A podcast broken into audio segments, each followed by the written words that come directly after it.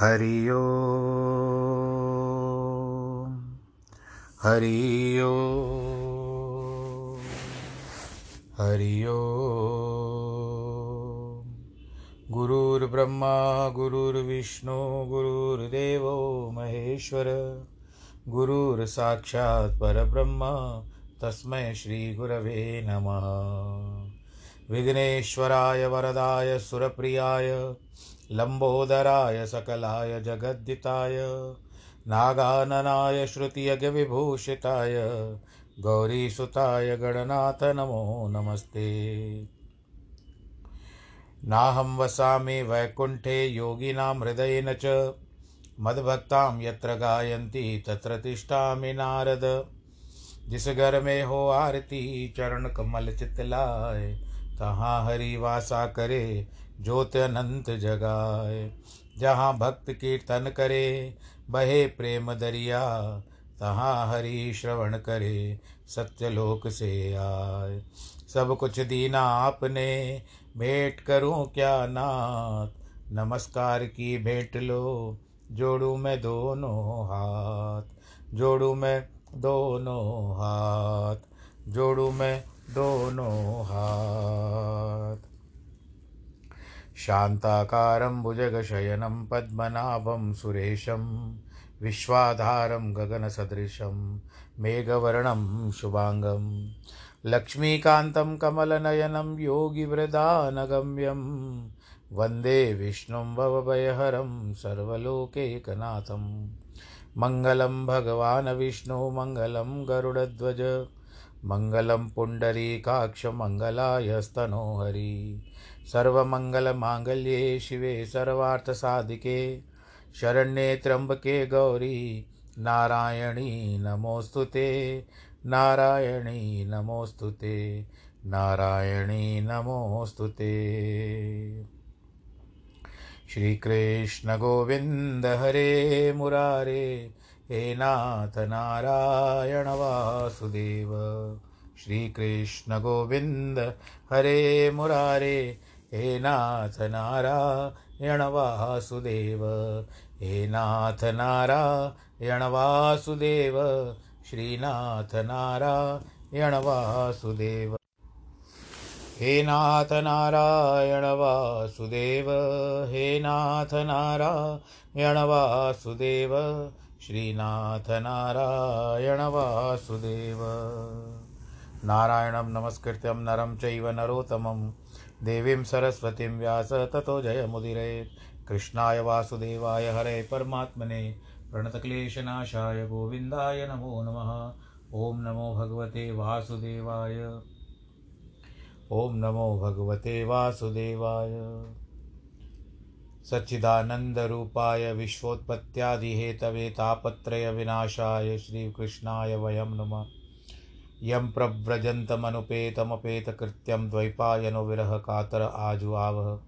पुत्रेति तन्मयतया तर्वो विनेदस्तन् सर्वभूतहृदं मुनिमानतोऽस्मि। श्रीमद्भागवत के आरंभ के श्लोकों को भगवान श्री कृष्ण का ध्यान करते हुए आज की कथा का प्रसंग आरंभ करते हैं। आज तारीख है 20 मार्च 2021, शनिवार का दिन, और आज हम श्रृंखला में जो है 13वीं श्रृंखला आरंभ कर रहे हैं। भगवान आप सबका भला करे। अब आप कथा पे ध्यान दीजिए, हम भी कथा कहना आरंभ करते हैं। कल आप सब ने सुना कि कुंती ने भगवान श्री कृष्ण से प्रार्थना की। भगवान कृष्ण ने पूछा क्या चाहिए, तो उन्होंने कहा मुझे दुख चाहिए। तो कृष्ण भगवान कहते हैं कि सब लोग सुख मांगते हैं, आप पहली स्त्री हो संसार की जिसने दुख मांगे। तो रुक्मणी तो कुंती ने कहा कि प्रभु बात यह है कि दुख में आप स्मरण रहते हो, आप याद रहते हो, सुख में आप जब वैभव हो जाता है, ऐश्वर्य हो जाता है, सब आपको भूल जाते हैं। इसके लिए दुख ही दोगे तो आप कम से कम याद रहोगे। अब इस तरह से अब अचानक युधिष्ठिर के मन में ग्लानि हो गई कि किस तरह से मैं अपना कारक सारा जो मैंने पाप किए हैं, इतने द्रोह किए हैं अपने भाइयों के लिए, भाइयों के साथ किए हैं, जो चचेरे भाई थे या किस तरह से, उन सबकी मृत्यु हो गई मेरे कारण। मैंने एक सिंहासन के लिए कितना लोभ किया, मैंने अपनी भाभियों को विधवा बना दिया, उनके बच्चों को अनाथ कर दिया। तो अब इस तरह से विचार कर रहे हैं, बता रहे हैं सारी संगत को। तो भगवान श्री कृष्ण विचार करते हैं कि अब भगवान श्री कृष्ण क्या करते हैं कि युधिष्ठिर प्रजा के द्रोह से भयभीत हो गए हैं। तब धर्म जानने की इच्छा से जहाँ भीष्म पितामह कुरुक्षेत्र बाणों की शैया पर पड़े थे वहाँ पर सभी आए, उनको लेकर आए कृष्ण भगवान। और सब भाई स्वर्ण भूषित घोड़ों पर रथ होकर भीष्म पितामह के निकट पहुँचे। उस समय व्यास, धौम्य, कृपाचार्य भी वहाँ पर आए। हे शौनक, अर्जुन और द्रौपदी को अपने साथ लेकर रथ पे बैठकर भगवान इस प्रकार शोभित हुए जैसे यक्षों सहित कुबेर शोभा पाते, स्वर्ग से मानो कोई देवता गिर पड़ा हो। इस प्रकार पृथ्वी पर पड़े भीष्म पितामह को, जो बाण शैया पर लेटे हुए थे, सब समृत्य पांडव और श्री कृष्ण ने प्रणाम किया। वहाँ हे सतम, देव ऋषि, ब्रह्म ऋषि, राज ऋषि भीष्म पितामह के देखने को आए थे। पर्वत मुनि, नारद मुनि, धौम्य, भगवान बादरायण जी यानी व्यास मुनि जी, बृहदंश, बृहदश्व, भरद्वाज शिष्य सहित परशुराम, वशिष्ठ, इंद्रप्रमद इत्यादि बहुत सारे ऋषि आए। शुक्राचार्य जी मुनि शिष्यों सहित आए। कश्यप, अंगिरा आदि भी आए। सूत जी कहते हैं, ब्रह्मन, उस समय धर्म के पितामह उन सब महात्मा पुरुषों को देख करके देश काल विभाग जानने वाले भीष्म पितामह ने मानसिक पूजन किया। मानसिक पूजा होती है जो मन से की जाती है। जैसे भाई भगवान को आप समझ लो, कहीं रेल में, ट्रेन में बैठे हो, आपका नियम है कि आप ठाकुर जी की पूजा करते हो, पर आप जब रेलगाड़ी में होते हो तो आप अपने भाव से मानसिक पूजा कर सकते हो कि मैं भगवान जी को जल चढ़ा रहा हूँ, भगवान जी को हम पुष्प अर्पण कर रहे हैं, भगवान जी को नैवेद्य अर्पण कर रहे हैं। तो ये मानसिक पूजा होती है। तो उसने सभी ऋषि मुनियों को पितामह ने मानसिक रूप से प्रणाम किया, पूजन किया। जगदीश्वर हृदय निवासी, अपनी माया से जिन्होंने विग्रह धारण किया था, सिंहासन पर विराजमान श्री कृष्ण का भगवत के प्रभाव जानने वाले भीष्म पितामह ने पूजन किया। सब कुछ एक तरफ था पर कृष्ण एक तरफ थे, यानी भीष्म पितामह का सारा ध्यान केंद्रित था कृष्ण के ऊपर, उनकी छवि के ऊपर। विनय स्नेह से मग्न समीप बैठे, नेत्रों में जल भरकर, पांडुपुत्रों से प्रीति सनी वाणी से भीष्म पितामह कहते हैं कि महाकष्ट है, बड़ा अन्याय है। हे धर्मपुत्रों, ब्राह्मण धर्म भगवान के आश्रित होकर भी क्लेश से जीते हैं। महारथी राजा पांडु के मरने के पीछे बालक जिनकी संतान, ऐसे वधु कुंती तुम्हारे लिए बड़ा क्लेश होगा। जो आपको अप्रिय है, यह सब समय की बात हुई है। काल वह है जिसके वश में सब लोग हैं। जैसे मेघ पंक्ति पवन के वश में रहती है, बादलों की जो लाइन होती है ना, वो हवा के जोर पर चलती है। जहाँ धर्मपुत्र युधिष्ठिर है, भीमसेन गदाधारी है, जहाँ अर्जुन से गांडीव धनुषधारी है, श्री कृष्ण जैसे मित्र है, महाशिला द्रौपदी सी पवित्र पतिव्रता स्त्री, उसके ऊपर भी विपत्ति पड़ी। हे युधिष्ठिर, मुझको पूर्ण विश्वास है कि बिना परमात्मा की इच्छा के कोई कार्य नहीं होता। उसकी अपार महिमा कोई नहीं जान सकता। जिनके जानने की इच्छा करके बड़े बड़े कवि लोग भी मोह को प्राप्त हो जाते हैं। यह संसार सुख दुख सब देव के अधीन है, यानी जो प्रभु की इच्छा होती है वही होता है। हे नाथ, हे प्रभु, उनके अनुव्रती तो जो आप हो, आज इनको अनाथ प्रजा का तुम पालन करो। ये साक्षात भगवान आदि नारायण पुरुष हैं, भगवान कृष्ण, जिनको तुम अपना सखा मित्र सब जानते हो। क्योंकि वहाँ पर भीष्म पितामह ने समझ लिया था कि सारा युद्ध जीतने के बाद अब इन पांडवों के अंदर भीतर जो है थोड़ी सी अहंकार की भावना आ गई है।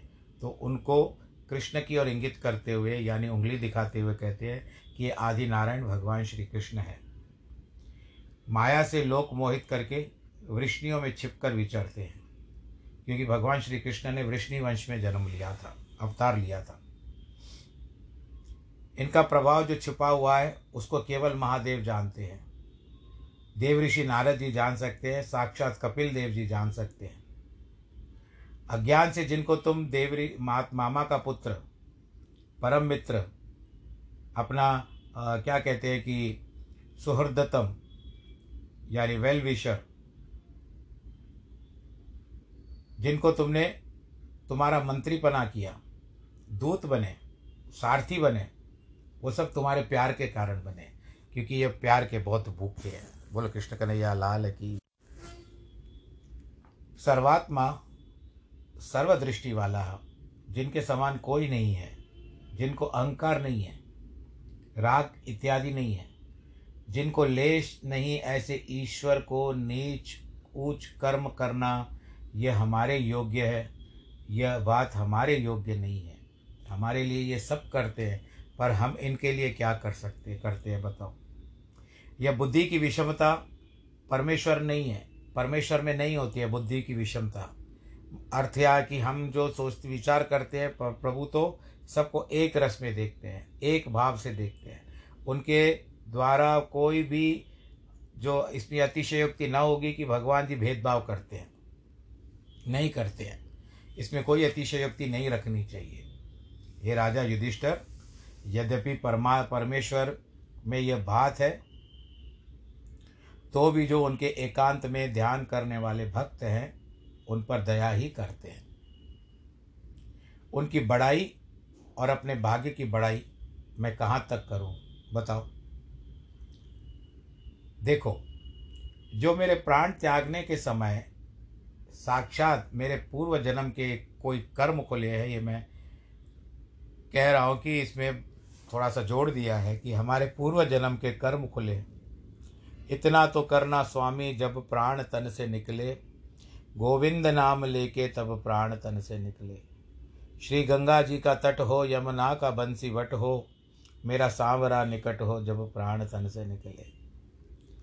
तो वो भाव होना चाहिए, प्रभु को उस प्रकार से पुकारना चाहिए, ना कि भगवान जी मेरे बच्चे को स्कूल में एडमिशन करवा दो, मेरे बेटे की शादी करवा दो।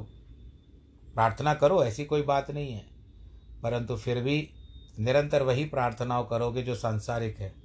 कभी अपने लिए भी सोचो, क्योंकि आपकी आखिरी घड़ी सुख से बीत जाए और सुखपूर्वक प्राण निकल जाए, आनंद के साथ प्रभु के चरणों में धाम पा जाओ, अपना धाम पा लो, वैकुंठ धाम प्राप्त कर लो। इसका बात का भी विचार करना चाहिए। आज देखो, मेरे सामने मेरे कृष्ण ठहरे हैं, ये भीष्म पितामह कह रहे हैं। भक्ति से जिनके मन लगाकर, वाणी से जिनका नाम आठ बार कीर्तन करे,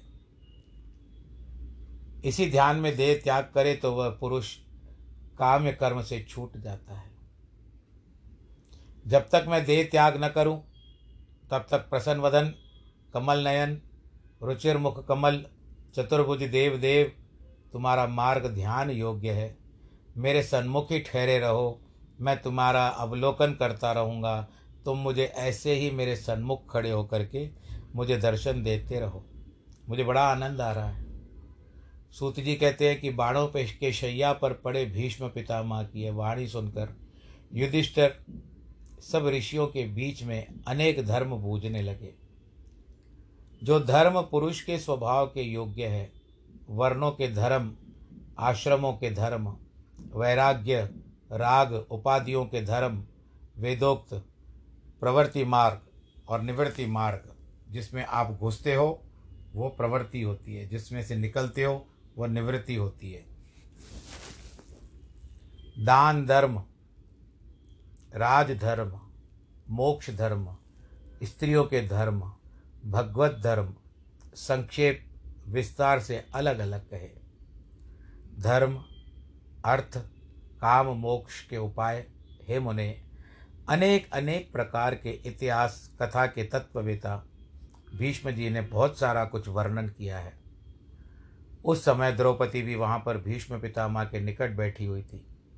जब भीष्म पितामह ने कहा कि जो यह कोई धर्मात्मा, इस धर्म का जानने वाला मनुष्य बैठा हो, उसकी सभा में कोई अधर्मी अधर्म करना चाहे, तो धर्मात्मा पुरुषों को उचित है उस पापी को पाप कर्म करने से रोके, क्योंकि वह वर्जित करने के योग्य न हो, सामर्थ्य भी न रखता हो, तो उस स्वभाव से उठ करके चला जाए। भीष्म पितामह की ये वचन सुनकर द्रौपदी राजा युधिष्ठिर अर्जुन की ओर देख करके हंसी, अत्यंत लज्जित होकर के कहती है, देखो राजा दुर्योधन की सभा में भीष्म पितामह के सम्मुख अधर्म से मेरी दुर्दशा हुई और दुशासन ने मुझको नग्न करने के लिए मेरा वस्त्र खींचा। राजा दुर्योधन ने मुझे अपनी जांग पर बैठने के लिए उद्योग किया और सब सभा मेरा उपहास करने के लिए उस समय उपस्थित थी। उस समय मेरी महादुर्दशा होने पर भी मुझ पापनी के पापी प्राण न निकले और मैं इतने पर भी अपना मुख तुम लोगों को दिखा सकती हूँ। ऐसे जीवन से मरना भला होता है, परंतु क्या करें, परमेश्वर की इच्छा से किसी का वश नहीं चलता। मेरे भाग्य में ऐसे ही लिखा था। यदि उस विपत्ति में द्वारकापति मेरी पत्त न रखते तो सारे संसार का क्या मेरा धर्म ही डूब जाता। तब भीष्म पितामह ने द्रौपदी को उदास और मन मलिन देखकर उनके अंतकरण की बात ज्ञान से जान करके क्या कहती है कि हे पुत्री, तुम अपने मन में कुछ भी संकोच और शोक दुख मत करो। यह धिकार मेरे ऊपर है, क्योंकि जिस समय यह महाअन्याय तेरे साथ हो रहा था, तेरे ऊपर हो रहा था, उस समय वहाँ पर मैं भी तो था, परंतु मेरे मन में तब यह ज्ञान नहीं था। इस कारण हे बेटी, मेरे अपराध को तुझे क्षमा करना पड़ेगा। परमात्मा की इच्छा इसी बांधती थी, जो परमेश्वर को करना होता है उसका उसी प्रकार बानक बन जाता है, बहाना बन जाता है। किसी की चतुराई नहीं चलती उनके सामने।